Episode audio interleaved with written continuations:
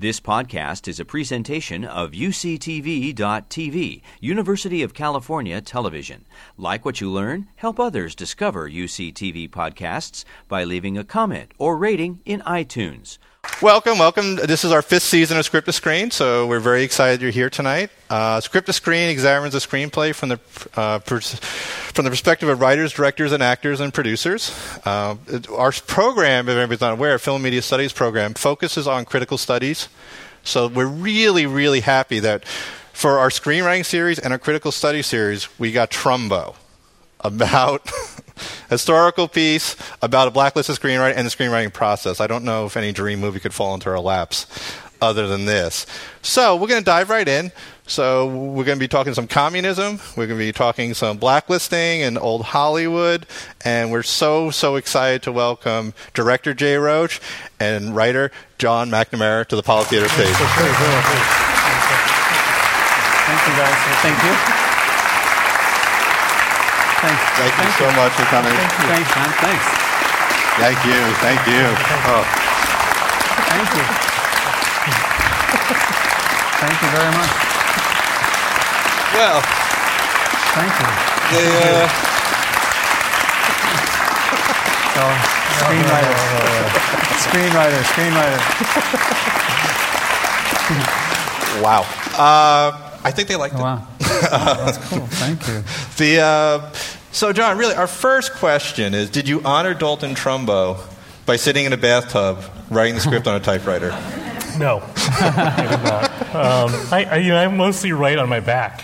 Um, seriously, I, I remember reading a, an article about Stephen Sondheim who said the best way to write is on a couch with a pencil that you have to sharpen a lot, so you have to get up, but the couch allows you to fall asleep a lot. So, it's that, that, so that's how I write. And, and if I, I think if I did it in a bathtub, I would drown. It's my favorite opening shot. I mean, that's so talking about symbolizing who he was. Yeah. You know, just, yeah. There's, and was that the opening shot? It's, it's, it was no, it wasn't a brilliant scripted that way, piece but, of editing, yeah. But, uh, but he, we thought it would be good to have people see either sign on or not based on how weird he was. So uh, if you if you like him in the bathtub, there's actually a statue of him in the bathtub uh, in Colorado. Uh, at in his is it outside his hometown or it's in? It's uh, in Boulder, where I think he yeah, went to college. Yeah, I think that's oh, right. For a year, yeah. Uh, well, I think the conversation, of course, starts with the wonderful Bruce Cook biography. Mm-hmm. So, so, John, when you read that biography, what made you say, you know what, I want to write this Dalton Trumbo story? Well, I, I actually knew. I went, I, went to, I went to New York University, and one of my professors was Ian McClellan Hunter, who was portrayed by Alan Tudyk in the movie. And one night, in order to suck up and try and get a good grade, I said to Mister Hunter, gee, I love Roman Holiday. And he said, I did not write that. That was written by my good friend Dalton Trumbo. And I said, yeah, that name is familiar to me. He said, well, it should be. And he told me the story. In fact, the class that class was taught by Ring Lardner Junior, Academy Award, uh, Woman of the Year, Academy Award, MASH, did one year at Danbury Prison for contempt of Congress, uh, Waldo Salt, Midnight Cowboy Coming Home, and Ian Hunter. And they were wonderful, wonderful professors, and they all loved Trumbo. So I actually had a year of Trumbo stories from these guys. Firsthand, and then went out and bought a copy of Bruce's book, and I'm such a genius that I sat on it for thirty years. Literally, imagine me thirty years of like dating, moving, getting divorced, getting remarried, bookshelf, bookshelf, bookshelf, house, apartment, house, apartment, house, apartment, follows me around. One day, my friend Kevin Brown comes out from a meeting at my house and says to me, oh, I knew him. And I said, you knew Dalton Trumbo? He said, no, I knew Bruce Cook. Who's Dalton Trumbo? So I answered the question in a fifteen-minute recitative, and Kevin said to me, that's a movie. And I said, the hero's a communist, there's no sex, there's no action, it's period, and it's politics, and it takes place in, how, how is it a movie? And he said to me, you know, it's a great hero. It's a fantastic set of antagonists. The stakes could not be higher. It has that rarest thing. It's a true story with a happy ending. And I said, you motherfucker. And that was eight years ago. And thank God I can now turn over to Jay Roach, who I met three years ago. And Jay is the one who took a one hundred twenty page idea and made a one hundred twenty minute movie out of it. That must be for you as a hero, Jay. I mean, you have a hero who is a communist but loves money. You know, he's a rebel, and he has all these different facets to him. Is that something mm-hmm. like, oh, this is my dream protagonist? Well, I... I didn't see it that way. I, I just loved his writing. To be honest, I just I, I knew the movies I had grown up.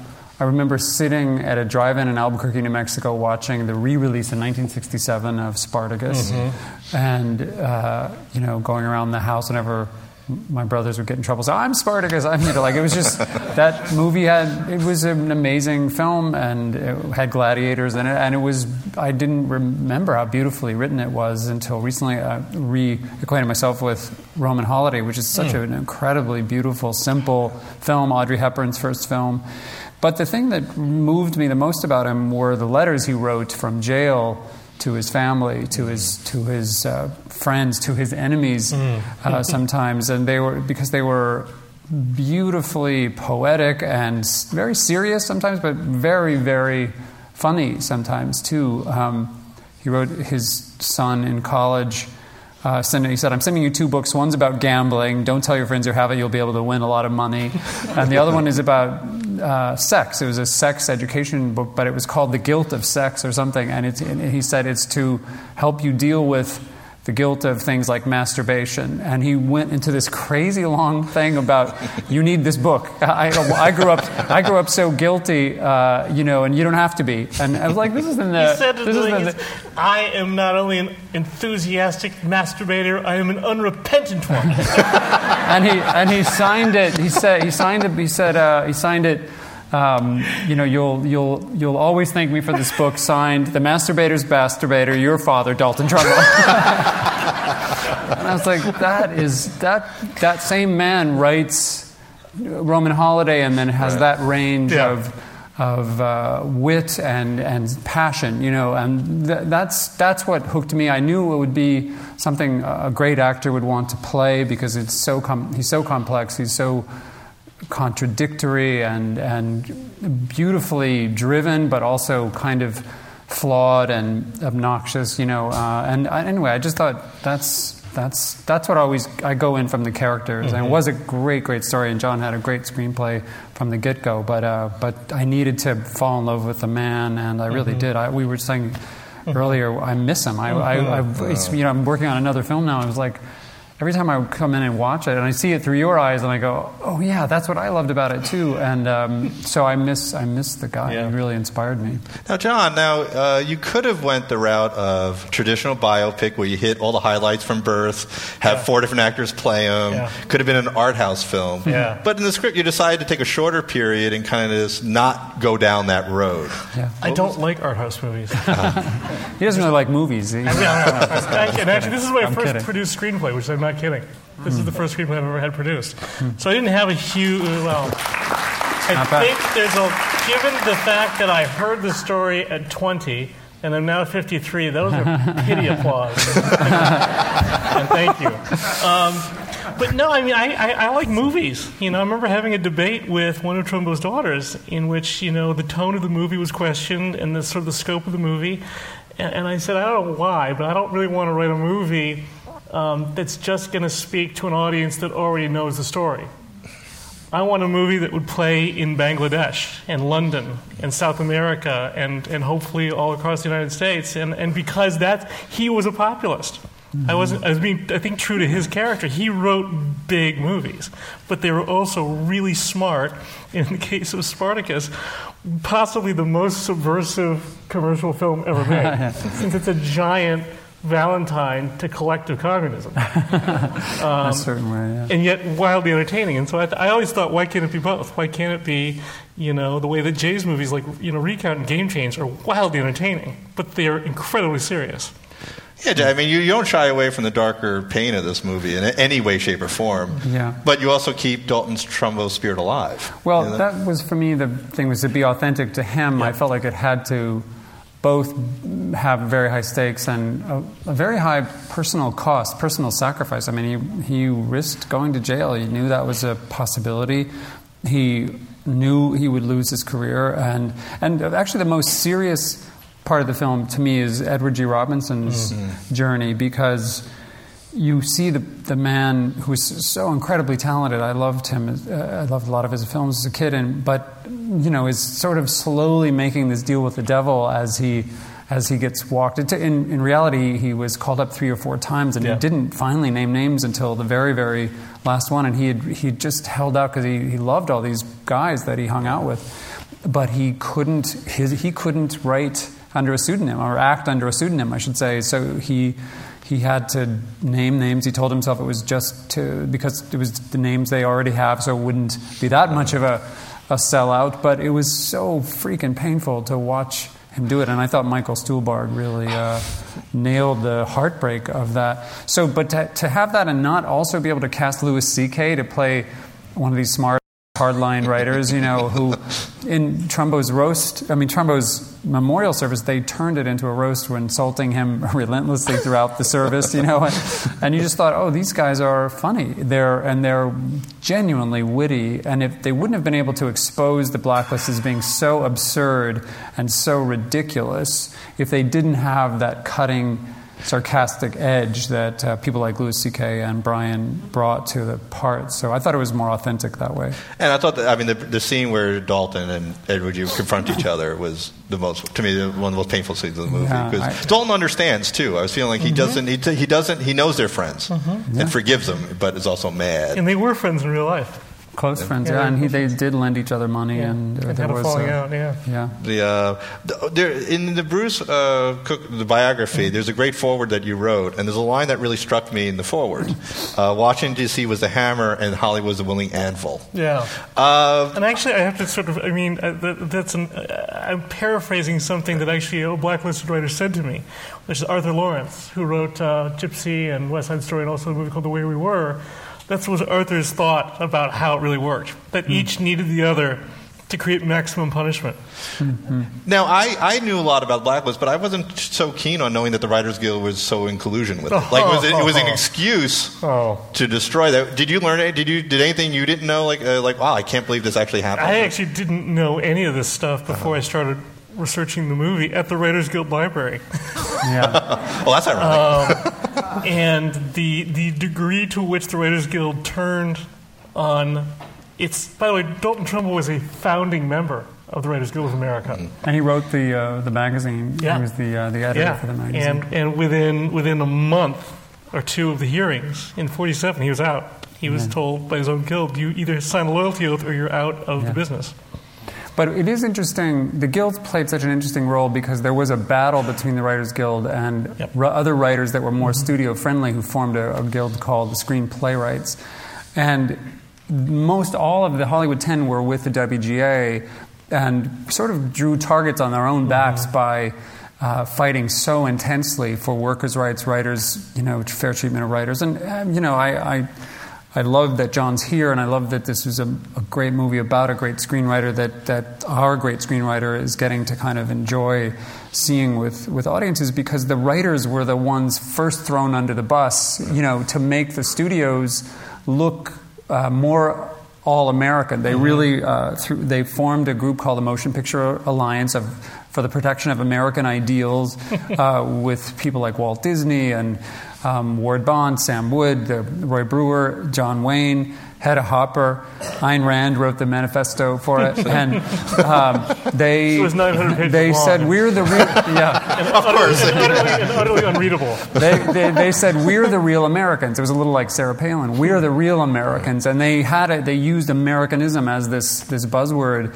But and these writers, some of them were extremely patriotic. Dalton Trumbo was a war correspondent, like John said yeah. in the script. He he made thirty Seconds Over Tokyo about the James Doolittle raids. I mean, he was he was a mainstream American-loving man. Loved the Constitution. Clearly, was a fighter for fundamental constitutional rights like free speech. But suddenly, he's an enemy of the state. And I think partly because they figured out if we can take the real threat of totalitarian communism, somehow tar these rabble rousers who are, you know, unionizing. There's, I wish I could have figured out a way to use the Walt Disney testimony at H U A C, because it's so amazing to watch the thinking that he, he really lays out this belief, a mythology that why would animators, workers who work for me, ever care so much about working, safe working conditions, better wages. He said they must have been infiltrated by communists. They would. Why else? Why else would they be willing to go on strike for for better working conditions? And the the level of delusion that uh, people got to was astonishing. Anyway, so there's a yeah. long history. And by the way, on our website, trumbo movie dot com, I'm not actually sure of the name of it. I think that is it. Yeah. Um, there are references to two great biographies, the Bruce Cook one, yeah. a new one by Larry Sepler, and tons of other real yes. details. And it's a, it's an astonishing story. And it only happened just yesterday, practically, you know, like very recently, uh, that this that people turned on each other to this. It's degree. Also too bad that there's nothing analogous happening in Washington today. Oh yeah, yeah, yeah. We yeah. actually learned from we this. This is why the movie is. It's like we learned from the mistakes and we fixed them. Yeah, what, we don't know who would turn on turn on C N N. Who would who would spend millions of dollars on a committee uh, to uh, get to the truth about something and get nowhere after uh, many countless hours of testimony? That. Wouldn't you? Wouldn't you? Uh... Remember, and actually, th- over thirty different congressional committees, all coming up with nothing. Yeah, I know. Yeah. Uh, I, the, the resemblance between J. Parnell Thomas and, and, uh, uh, Mister and Trey Gowdy. Because uh, someone said J. Parnell Thomas comes off as such a cartoon, cartoon character. I said, uh, I, we have to be shot. Careful. Now we're getting partisan about it. Actually, I'm, I'm old enough that being blacklisted would be a relief. We, um, we, yeah. If there is going to be a blacklist, we will be on yes. it. Yes. We'll, we'll uh, see you guys in the March. Yeah. Yeah. Uh, so let's talk a little about Bryan Cranston, John. Mm-hmm. Uh, was there anything that really surprised you about his performance? Like, wow, I, he really brought something different to the character than I saw originally. I mean, no, because he really became the character. I uh. mean, I, I, what I was amazed by was I always felt like when we were talking about certain actors at the beginning of the process, well, we're going to have to like change this line or that line or tone this down. This is too arch or this is too, you know, and a lot of the dialogue really is taken from, from Trumbo's letters. And I kept thinking, like, if we get to the, the, the so-and-so, we're going to have to really simplify that dialogue. Bryan, you could just write it exactly like Trumbo, and he just nailed it. Yeah. yeah. You could see from the clip at the end, yeah. he was that theatrical. Um, that's partly where we put it in, because the the character of real Dalton Trumbo was a debater in high yeah. school, was a practiced orator. He would stand actually on a box and... Uh, at, a, at a strike or something and deliver these great speeches. Wow. And he was that articulate, but he performed the arguments. He didn't just right. make the argument. He performed them. And Bryan, yeah. for an actor to have permission to do yeah. that uh, I mean, at that level. I was really, really worried until Bryan was cast. One of the things about Trumbo's kind mm. of speech pattern is he rarely used contractions. And that can sound really weird, you know. Yeah. But he just he He's spoke so, so clearly mm-hmm. and so precise. He would Every say, "Cannot, word matters." Not can't. Yeah, yeah. And exactly. Bryan just just Bryan leaned into that. Yeah. One of my favorite scenes, which I want to uh, I pointed out, was the John Wayne scene. Hmm. Uh, loved it when Dalton says, "You know, where did you serve? Oh, that's right. You're on the movie set with blanks." Yeah. And even Hedda, Hedda, you know, who's our villain.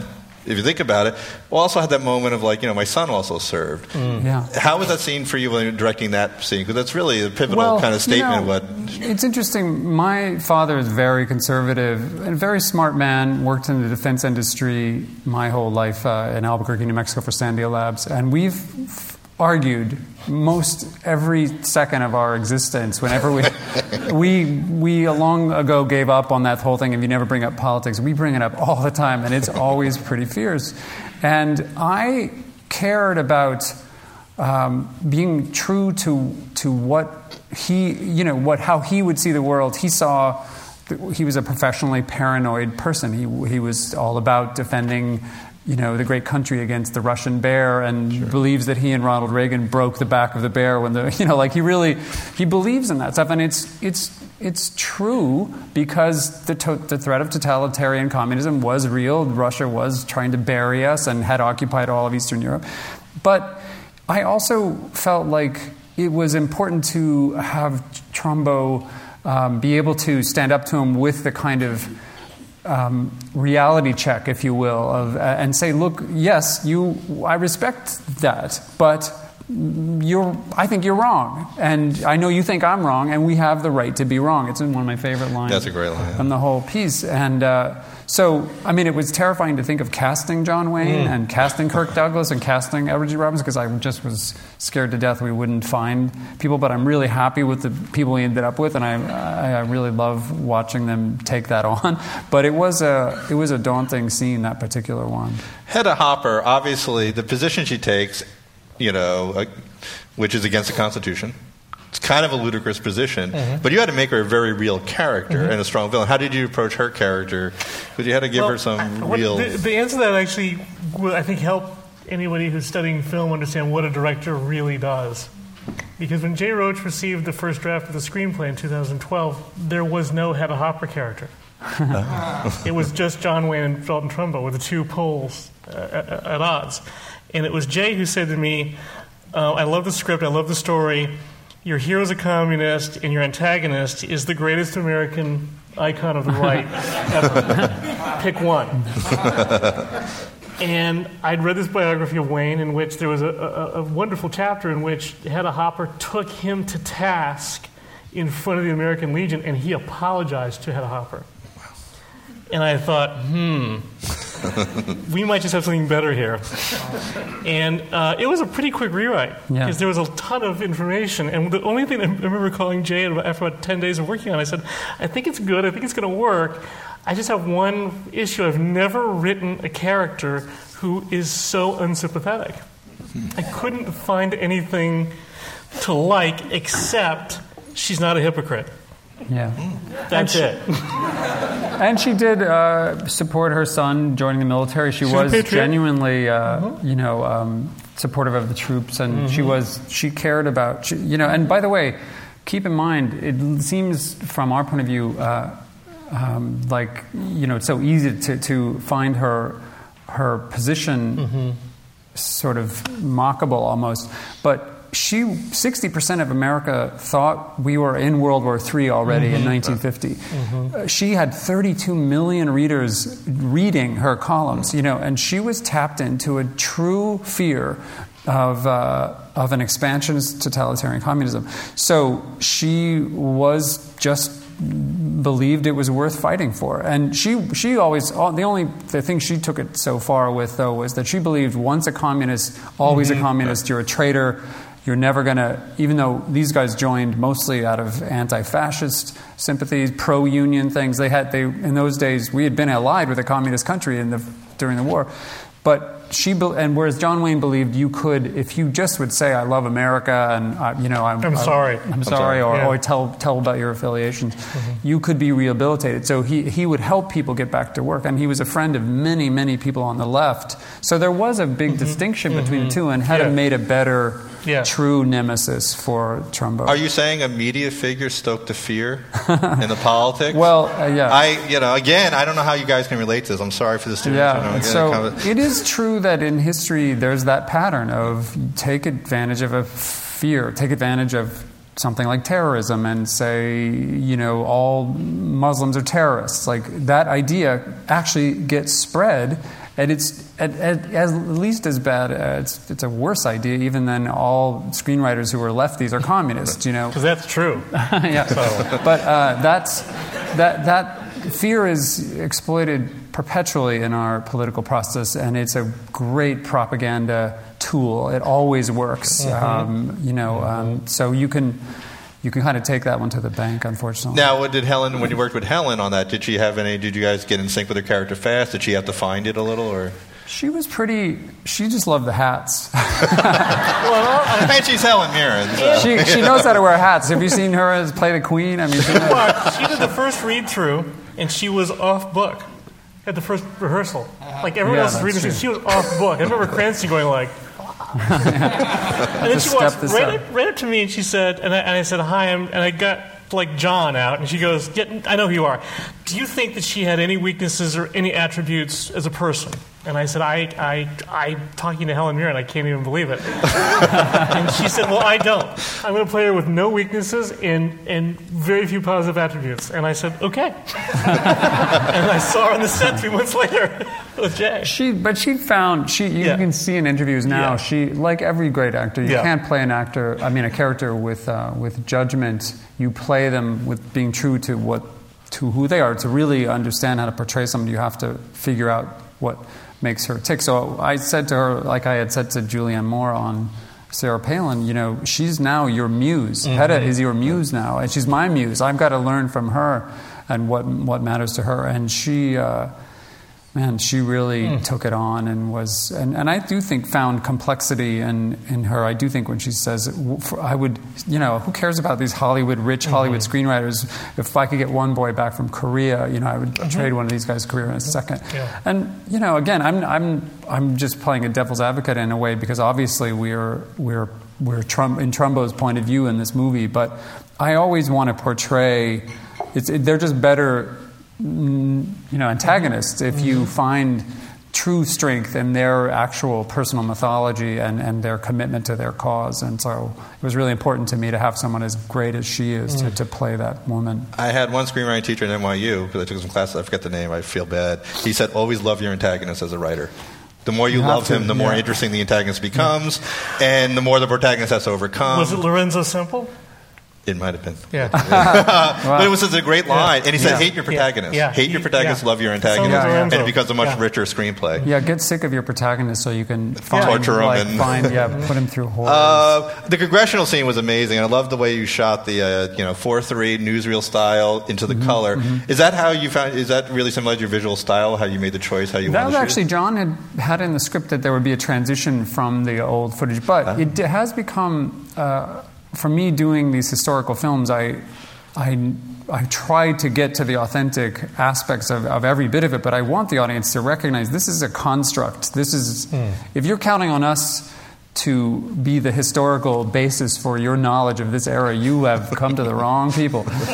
You should go and read these biographies. But if you want a good story, that, and John figured out how to distill it down to a very complicated story that had hundreds of people, thirteen years, and you want to try to get access to the essence of it, the, the authentic, fundamental feeling of what it was like to go through this, that we can help you with. And we can we can tell you, we can give a, give you a sense of what we think matters, ask you to ask, you know, to ask yourselves if we're right about what matters. But I, that very transition was that. We're... we're Mm-hmm. shooting our footage, melding it with real Ronald Reagan, mm. real uh, uh, Montgomery, uh, Robert Montgomery, yeah, Robert Montgomery, and and real people, and, and real. We, we matched it, you know, very well, I thought, and degraded our footage, boosted their footage, mm-hmm. married them together, and then. And then I pull the rug out from under you and say, oh, yeah, now I'm going to push in on Bryan Cranston mm-hmm. while he was saying, mm. you know, only a moron or a slave would answer that question, yes or no, and expand the edges of the frame, go into the surrounds and uh, and this in the audio track and pull it, put in full, beautiful, uh, you know, digital color. And I, that's my way of saying, our way of saying, It's this is going to be authentic, and we love using the real footage to transport you there. But this is an actor, and this is a this is a dream. This is a dream, and, mm-hmm. and we hope it never happens again. But it is a mm-hmm. you you must experience this. Yeah. uh, t- hopping a little towards the center of the movie, John Goodman's character. Mm. I mean, you know that that's the money scene of the movie with the baseball bat. Was that fun to write? I was actually just.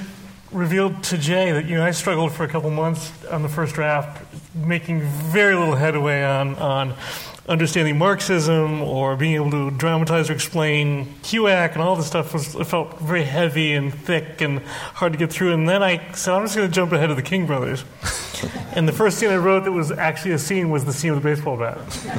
And that literally gave me enough confidence to write one more scene, one more scene, one more scene. Uh, it was tremendously fun to write. It was and I so had a, fun to shoot. Oh, my God. And it, the great line, it's not about him standing up for communism or rights. It's no. like you're taking away... Well, and he was, he's, uh, he's such a great accidental hero. He mm-hmm. didn't seek, you know, some sort of... Uh, I don't know, opportunity to to break the blacklist, but he had a big part in that. Yeah. And uh, just by giving those guys work, they were starving. I mean, they were... Trumbo got off lucky, but those writers he helped... they were, as like Alan Hurd, living in that in the apartment building. You can see, I mean, that was very realistic. Those guys were struggling mm-hmm. to just make ends meet, and he gave them uh, a way to work. And you showed it visually, him just having dinner in public with Dalton. Yeah. Just that alone. I don't yeah. know if the audience yeah. picked that up. Like, that was very yeah. dangerous mm-hmm. for him. He, he, was, he was probably, Red Channels probably published the name, because it was known that yeah, he... Yeah, but nobody who goes to his movies can read. Yeah. So yeah, yeah, yeah. He didn't give a shit. Yeah, he didn't care. Now, John, now, one of the things I also loved was the family, mm-hmm. especially the relationship with Elle Fanning mm-hmm. and Nicola. Mm-hmm. How did you kind of craft that? Was it a, a story account? That's, How did you... That's part two of what a, a great director does, is, is, that, is that it was sketched in in the script, but it was Jay who said to me, and, and this probably terrified me more than anything anyone's ever said to me, I want you to go, I want us to go meet the two sisters, Nikki Trumbo and, and Mitzi Trumbo. And um, I was so nervous going to meet uh, Nikki. Jay was busy that weekend. I went up alone to meet Nikki, who's played by Elle Fanning in the movie, that I actually packed a bag that I pretended had like research notes in it. It had four spare T-shirts. Because the first half an hour with her, I was just sweating because I was so nervous, and I kept going to the bathroom and changing my T-shirt. Um, but it was absolutely invaluable. It's one of the best experiences I've ever had in my life, not only professionally but personally, because Nikki and I are such close friends now. We're really and I had, I had the same experience yeah. with Mitzi, yeah. um, and both of them challenged us. And this I yeah. would say is, if I don't like giving advice, because I definitely don't know what advice is worth giving, but it, but I do have faith in this process, and I, I picked it up from doing Recount and Game Change, that the minute you begin to talk to the, the people who've actually experienced something, as much as you, you have a great imaginative screenwriter, there are going to be some details mm-hmm. that are going to blow your mind, that are better than anything that could have been invented. And we, just to get to an authentic, the, the, the details, the texture of things, you know, she, Mitzi told us what it felt like to be in this house oh. of secrets and being terrified of sure. of uh, slipping up and answering uh, the wrong phone with the wrong name, or um, or talking at school about what your father did for a living. And those details, the texture of it, and in her case, she also said, I think you're underemphasizing how much the writers themselves had to do with breaking the blacklist. Mm-hmm. They formed a kind of Ocean's Eleven heist movie kind of thing, and the family was part of it. And we, we were there, and we helped uh, keep that going by by by being the secretaries and the couriers and the phone answerers for my father to deal with everybody else's scripts, uh, all the notes from different studios, yeah. different producers, different actors. Uh, you know, it was it was insane, and it just got more real. Uh, and she also helped with the whole Kirk Douglas, Otto Preminger thing, to just get our focus on it, that that was a very, very, very brave thing that Kirk did to, by mm-hmm. risking everything, he, his company, his, the money he had in the film to put, but that also Preminger had taken a risk as well by coming out and putting um, Dalton's name in, in the New York Times uh You know, a few months earlier. And with Elle Fanning, I mean, she's so young, but she kept up with Bryan Cranston. Hmm. So how was that experience working with the two of them? That was awesome. I mean, it was it was at rehearsals. You could see it. She, they just had the chemistry. I'll tell you a funny yeah, story about please. her rehearsal. Yeah, yeah. She revealed to me, because I have, I sometimes I notice actors sometimes when they're either trying to emote or I don't know, focus some. They their eyes get busy, like too mm. busy, and they. I learned this from Michael Caine, working with him on Austin Powers. Mm-hmm. You, when you blink, if you're in a scene and you're in a giant close-up and you're just trying to nail the line and have it land, if you're blinking at the end of the shot right before the cut, you probably are losing a little performance power. Hmm. And so he has uh, Hank Azaria to imitate him. Don't blink, you know. You don't. So I went to Elle Fanning and I said, I, "You never blink." And she says, "Oh yeah, you caught me. You know about that." I said, "What?" She goes, "I have never lost a stare, a blinking contest." And so she proceeded to out unblink every single crew member. On, just, and then at one point, I finally said, "You know, you should blink once in a while because it's just creepy." You might want to. You might want. I know. I've never told that story before. Oh my God. But she is. She was so strong and so determined to hold her own and be true to Nikki, who she got to know, because Nikki is feisty, mm-hmm. man. She is a strong mm-hmm. woman. She's a shrink. You yep. know, she yeah. she went through that, and that was her life choice after surviving yeah, shrinking Trumbo. Her dad, and uh... Uh, yeah. So um, yeah, no, and Elle is Elle is just oh, she's so.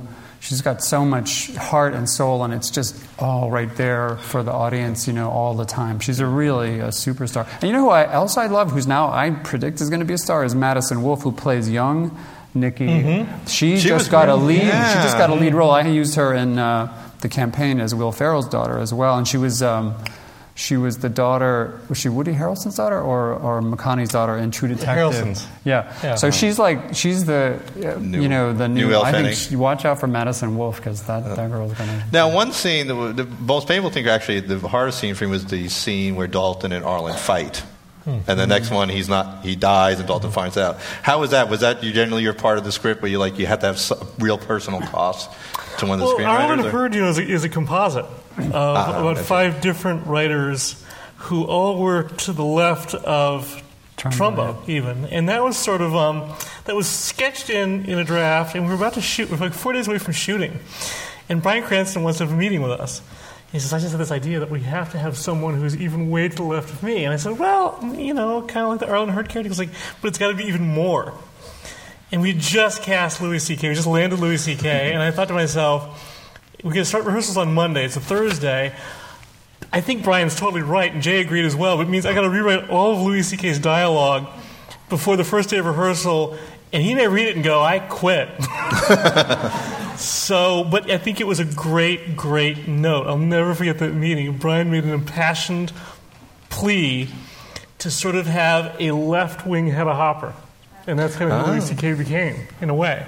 And so that argument really was a natural evolution of that character's change. He knew that someone had to bust Trumbo, Trumbo for yeah. being a hypocrite. Right. For, yes. being, for being, having, being so eager to make money, so eager to be successful, so you're going to win awards, to not have that be called out by somebody uh, would have seemed like we were trying to, I don't know, just elevate Trumbo right. too much. Right. And and that was a great, great note. It's so rare you get a note from an actor saying, create a character who makes me look worse. yeah. But that's Bryan. And, tra- and we knew Louis C K, because it was based on some of the funniest guys, you know, yeah. I, I, you should hear them talk. There is a, you can get online the tape recording of Trumbo's memorial service, and these guys are just insulting him and roasting him, and they were really funny, really militant guys, and the, the stereotype of these hardline left-wing guys was that they were humorless, and uh, so to cast Louis C K to, to pay to, to honor their wit, you know, uh, and as he's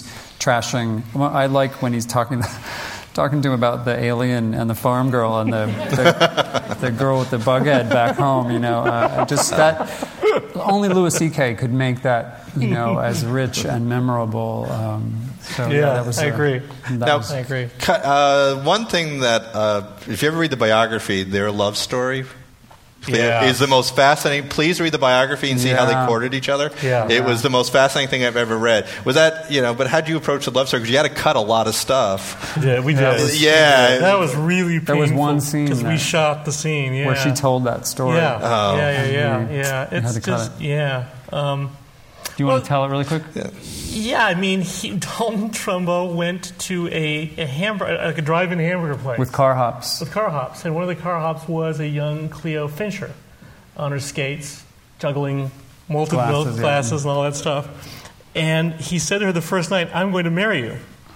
And she said, you're insane. And he came back every night and would leave these two hundred percent tips for her, which she saved for a year until they finally did get married. Um, but I'm jumping ahead a bit. The, the real story is she she had a boyfriend. She married him. Who Trumbo, he, he married? He asked her to marry him because he was jealous of right, Trumbo. Right, of Trumbo. So Trumbo, rather than doing what any of us would do, which is give up, hires a private eye to look into who this guy really is. Finds out he's already married. He's now bigamous. So he tells Cleo this, and that's when they really fall in love. As her marriage is being dissolved. That's a passionate dude. That's yeah. a, that's, that's it, a man it, it, who's going to get what of, he wants. Is that the type of thing, Jay? You would love to put that in the movie, but it would have thrown it off. Well, it would have yeah. been a whole long. It would have yeah. been much. It would have been such an emphasis on the relationship that it would have been tough to find screen time to tell the the, the larger battle story. And It probably would have been fun I, to have another twenty minutes to tell yeah, their courtship, but, actually, but we just didn't have it. I think it. there's two things, the reasons the, the scene got cut. Well, the scene was just exposition because she just talked about exactly. it. Right? Yeah. She, exactly. If we'd been able to play make out it, the whole courtship, yeah. that would have been right. great. Or if somehow I'd been able to make it about a conflict. You know, if the scene doesn't have conflict, it's generally not going to survive the first she was just, cut. In the scene that got yeah. cut, she's um, driving oh, in the car from yeah. the airports where they've just left him to go off to jail. And... Uh, she tells the story to cheer up the kids because uh, the kids are so de- bummed, and uh, and she Diane Lane did this beautiful so job. Good. It was such a great oh. scene, and I could just I don't know. We could just sort of feel when we showed it that people were just it, because it was it, we couldn't show it. We had to tell it. It was not cinematic of, as other, much as we wanted. The other problem with the scene, I think, and I only no, no, noticed this when I saw the cut with you, was she's telling the kids in the audience, this guy is unbeatable. And the story is so good that you say, jail's going to be a bump the road to this guy. Oh, yeah, you take yeah. the scene out, and the family's sad, and that wonderful shot in the movie, and suddenly jail is scary. Yeah. Right. And that's There's where suspense, you're always yeah. learning about narrative. You never yeah. stop learning about narrative. Now, John, be honest. Jay will never hear this. Did he treat you like Otto Preminger on Christmas morning, at any time during this process? Far worse. Yeah. Far worse. No, no, no. I mean, I mean, I was constantly calling no. him and saying, okay, I know you think this scene is great, but um, there might be something else here that we can try. That did happen. No, but there was... I never said, it's simply that's genius. You know, that's that's real, my favorite that's, line. That's a, that's an oh, my God. That is a word-for-word actual exchange between Preminger and, and Trumbo. I saw in a documentary. Trumbo really did say, but if it's genius all the way through, it'll be monotonous. And he really did say, I'll tell you what, you write unevenly, uh, or you write it all genius, and I'll make it uneven. And I, I mean, we we had a we had a, a, a, a Jay and I had and have a relationship that is so boringly wonderful. There's no drama. It's kind of rare for yeah. directors to have the writers on set all the yeah. time. Yeah. Uh, John was on not only in prep all the time and casting. You didn't come to the casting, but he was involved in every casting choice, and also on set to give notes when he, when something was weird. And for me to turn and say, "What do you think? There's something mm-hmm. something missing here," and he would have mm-hmm. a thought about that. And then in cutting and even marketing, and I mean, it, I I uh, I love screenwriters, and I do honestly. I'm not being facetious or modest to say I. I don't understand the film business that screenwriters are not uh, elevated to a higher level in the overall process. It's it's it's partly because the studios figured out a way to own this, the the copyright uh, from the get-go.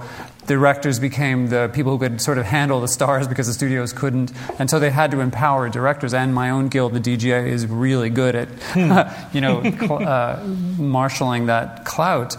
But I do think something happened along the way where screenwriters were uh, became sometimes treated like disposable, you know, like workers for hire, and it's it's it's nothing like in theater or tel- in television. Thank God, John is king of his shows. He's the king. They they are scared to death of John in those shows. But the great thing about I'm not king. I'm but maybe a duke um, at best, and at home I'm a serf. But we've been married. Um, but it was great though because I was running a T V show called Aquarius at the time we were prepping Trumbo. So this is one day where Jay was in my office at Paramount, and something was going horribly wrong in prep for I'm him, sorry, yeah. and uh, something was going horribly wrong with prep with me, and we're both on the phone, kind of like being, kind of just yelling at people.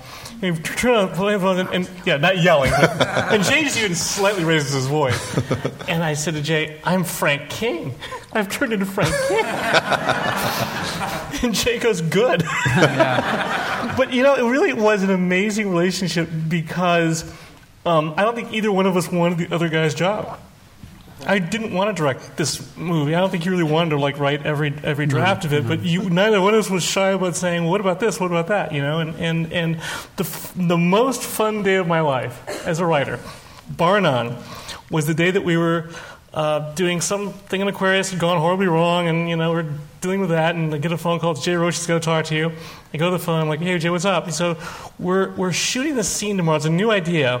We want to have like David James Elliott play John Wayne in a fake John Wayne war movie. And I said, it. "Well, when does it shoot again?" He goes, "Tomorrow." And I said, "I have to write the scene today." And he goes, "Yeah." And I said, okay. So he sent me this great footage from a Randall Scott movie called Gung Ho, and I had to match the dialogue to this action. We couldn't get the rights to anything. We would have if yeah. we were done, but we But couldn't. Man, that was so fun. I remember calling David James Elliott and reading the dialogue over the phone, and he's like, this is so fun. I'm going to be in a John Wayne movie. And that was the relationship. It was a, I waited until after yeah. Christmas, though. Yes, it wasn't that's Christmas. True. That's true. It's interesting. We've interviewed a few others, and Alan Ball we just interviewed, and it yeah. seems like whenever the writer and director work together closely, the movie just flows better. Why wouldn't you want to do you that? Know, you know, I'm always envious of people like the Coen brothers. Why yeah. wouldn't you want a creative buddy? Yeah. You know, uh, who you know who's focused on one aspect of it, and I'm focused on. But there's so much overlap on what you're focused on that. Yeah. You know, why not have the writer around all the time? You know, I, I always do. I mean, it, it partly comes from comedy because in comedy the writers are always around, and you need you need people riffing off the actors, and they're always throwing in jokes at the last minute, and it's chaotic. And directors don't like the lack of control that comes with it, because if the writer's there and the actors see the writer have an opinion, they might, you know, go to the writer and say, what do you think? And then the director suddenly feels like, oh no, I've lost my sole power voice on the... But that that collaboration is rich. I mean, it's as long as the director... I still have to decide, and on my thing, mm-hmm. I have to decide. On his T V show, he gets to decide, but someone has to decide, so I have to say, John, that's right, awesome, but exactly. I, I'm going to do it this way because I know yep. Brian's going to make it better this right, way, and, right. I, and and we're improvising, and I know they're butchering your lines, but let them run for a little while, and then we'll scale it back and get the... the script it takes as well, but they might have something. A lot of the Louis C K stuff well, has a lot of improv. Exactly. I mean, it must be good for the actor, too, having John, like, you know what? Oh, of course. I need this, or is, can this, can I, can you help me? I'll never forget in rehearsal, like, you know, because Louis is a wonderful writer, and, and at one point, we were just getting to know each other after a day or two, and, and he had sort of scribbled a line in, in his script, and I said, do you mind if I change this line? And I said, you're Louis C K, and I'm going to get credit for it.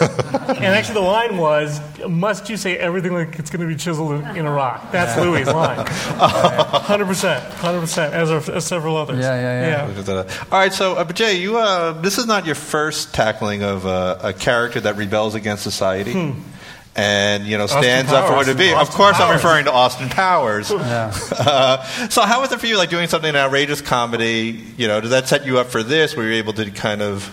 I was a serious person before I got to do Austin Powers. Austin Powers was my first film, and um, I actually had been working on a bizarre art film about the psychology of evil and... Uh, Um, Adolf Hitler as a like a weird art film. Fred Elms shot mm-hmm, it. Um, mm-hmm. uh, Joel Joel Grey played Goebbels. It was like this most crazy, wow. pretentious film about about um, the rise of the Third Reich and the aesthetic of Nazi Germany and, and the psychology of evil. Mike Myers saw that. It was very, it was it couldn't be less funny. It was so. I don't think I think it, Springtime for Hitler nailed it when they and uh, and the producers, because it was the definition of just, you know, uh, it was it was so pretentious and so serious. And I didn't I didn't direct it. I just wrote on it and pr- helped produce it and shot some of the second unit stuff or something. I don't know. But when I met Mike Myers, he. He's a history nut, and he saw that film and said, "Oh, you got you got to do this film. Like you got you got to do Austin Powers." And I was, I don't know how he got to that, but and I, I swear there's no uh, there's no hidden uh, fascism in, except Doctor Evil does have sharp, pointy, Spearsian uh, shapes in his in his lair. But um, but it, I was serious, and I I. I have always been interested in serious ideas, and so the comedy thing was actually a diversion, a very enjoyable, very well-paying diversion for uh, a number of years. I still love doing them, uh, and I, I we have plans to do other comedies, maybe even a, another Austin Powers someday. But yes, yay, but, uh, yes. Well, but I I must say I they're very hard, much harder to me than drama, because everyone thinks they know what's funny and almost never do until you show it to the audience, and it's very neurosis-producing uh, uh, and good for the shrink industry in Los Angeles. But I also just I like making I like telling stories that raise the the questions about how then shall we live? We don't get along. Our government doesn't work the way we want it to. Our civilization is set up in a way that seems like it could be better. You know, after all, you know, where are the Abe Lincolns and the Thomas Jeffersons and the and the, the great leaders of our past. This is this is where we are. What how, what's up with that? You know, mm-hmm. I like making films that ask questions, and not polit not because they're political, because they're about the characters. I when I saw Sarah Palin's show, you know, they chose her to be vice president. And I went, whoa, what how, what would it be like to be in that room when someone said, I got it, let's have Sarah Palin be the vice president. And someone else said, who? What? Why? And someone else sold that idea, convinced them that it was a good idea. It works for a while, kind of amazingly well. And she gives speeches, and then re- then it all starts to go, oh, no, she doesn't, she's not set up for this. She doesn't really equipped and prepared for this. I thought being in that room to, mm-hmm. would would be an amazing set of questions one could raise about the political process. So I don't. I just like the stories of the characters stuck in these p- predicaments. I, the po- politics just makes it easy to have a, a wider predicament. Mm-hmm. But the joy is make in, in case of Trumbo too is this guy was just a guy who's talented and had to figure out a way to to keep working, and his family was in on it. And mm-hmm. the, the the rest of the political thing just became... The irony, like, a lot of his positions are kind of what the Democrats are now, the Bernie Sanders, like the unions and, you know, and it's not really communism well, in our sense. You, I mean, I, I'll just say really quick, yeah, he, he yeah. was a communist. Yeah. He joined he joined the Communist Party in nineteen forty-three. Yep. We were allied with a communist country. F D R had already... Uh, influenced Hollywood to make at least two films that made Russia seem like a more interesting place to, to live. And not they weren't some secret uh, propaganda films; they were overt propaganda films They're to also convince bad. Americans. They were all not very good. Those also not good movies. And yeah. fascism, the rise of fascism, the Communist Party of the United States was not affiliated with at that time was not uh, it had a, actually a plank in their platform to not be about violent revolution, but to be about political. So for him, these were all his a lot of I think all of his friends were in some way tangled up in left-wing causes, pro-civil rights, pro-union, uh, anti-fascism, anti-runaway capitalism that had caused the Great Depression. They were unified, and he he said, I felt I started feeling like I was on, flying under false colors to mm-hmm. not join my friends who were tangled up in this. By by the fifties, he's he is understanding that there is a certain amount of Uh, you can't get away from the fact that the Communist Party is, is connected to the totalitarian communist uh, regime, and he got that, and he never publicly uh, mm. repudiated no. the Communist Party, but he he stopped being involved. So yeah, it is. He described it as being we were mostly just interested in democratic politics. We weren't interested in, in Stalinist Russia. As, as a person, if you look at him through the wide angle of his life from forty-seven till his death, he was a radical. Period. He was just going to be the most radical he could be within a system that he actually loved. He loved democracy, but he felt it needed the constant prodding, questioning, occasional, you know, strikes of radicals. I would call him a dissenter more yeah. more than... Because, you know, radical does imply someone who's sort of looking for a radical overthrow. He wasn't even interested in, a, in that big of an overthrow. Yeah. He was more of a socialist yeah. uh, dissenter, and he just thought yeah. dissent was American, and I have a right to dissent, and you don't have a right to ask me whether I... But some of the criticisms that are going on today, in even this political cycle... Hmm. You know, about unions and, mm-hmm. you know, and stuff like that. So it's coming right back. Mm-hmm. It's all this, it's always the same. And the, the tool of calling someone a socialist is just a tried and true, uh, you know, you can pretty much, uh, you know, de- de- try to delegitimize any operation by, by uh, calling someone a socialist. That happens all the time. All right. We end our show with always the same question for our guests. Uh, can you tell us about a movie theater experience you had perhaps as a child, your favorite movie with your father, your parents, mm. family that might have inspired you or just made you love movies? Planet of the Apes. My dad, nineteen sixty-eight, summer. I was far too young to be able to see that movie. I was six. Um, and it just it, it thrilled and terrified me, and I just loved it. And to this day, I love that movie. I, and it's also, by the way, it's written by Michael Wilson, who is a blacklisted writer. Yeah. And it's oh. kind of a also weird wrote, socialist. Didn't he write uh, Bridge of the River Kwai? Yeah, yeah, yeah. yeah, yeah. yeah. Every movie I saw as a kid, I saw at a drive-in. My parents were not well off. We had, had four kids. We all had a uh, Ford Country sedan. And my dad, watching my dad laugh at a movie called um, Mad, Mad, Mad. It's a Mad, Mad, Mad World. um, I was a serious kid, and I did. We did argue all the time, but to laugh together about one thing, that to have laughter in common did definitely influence uh, my later joy making comedies when I did. It's just, it's nothing, there's nothing more equalizing and leveling than being in a crowd of people just losing their minds. I, I will say, we, we achieved that a few times on some of the films I did, but the only film I've been involved in where I saw anyone laugh as hard as my dad used to laugh at that at the drive-in was I produced Borat. And uh, when Sasha, Sasha, we were, I worked on that for years with Sasha, trying to crack the story and figuring it all out. But he told me when we first met that he was going to do a fight where he and the opponent were naked, and I, I was like, "All right, if that's yeah, okay." And watching people lose their minds uh, when he when they start fighting and they're naked, it's one thing, and then it just escalates. They go, they they start smashing each other into the mirror. Then they go into the run down the hall naked, go into the elevator, and everyone's like, "Oh my God, these are naked men!" And then they you reveal there's another guy in the elevator that you didn't even know was there. I was just freaked out. Then they run into the lobby of the hotel, and it. People stopped breathing. There were there was so much. We filmed a couple of. Uh, we filmed. We had this idea of doing commercials by using infrared cameras or night vision cameras to film audiences reacting, mm-hmm. ah. and it was so terrifying because people were going.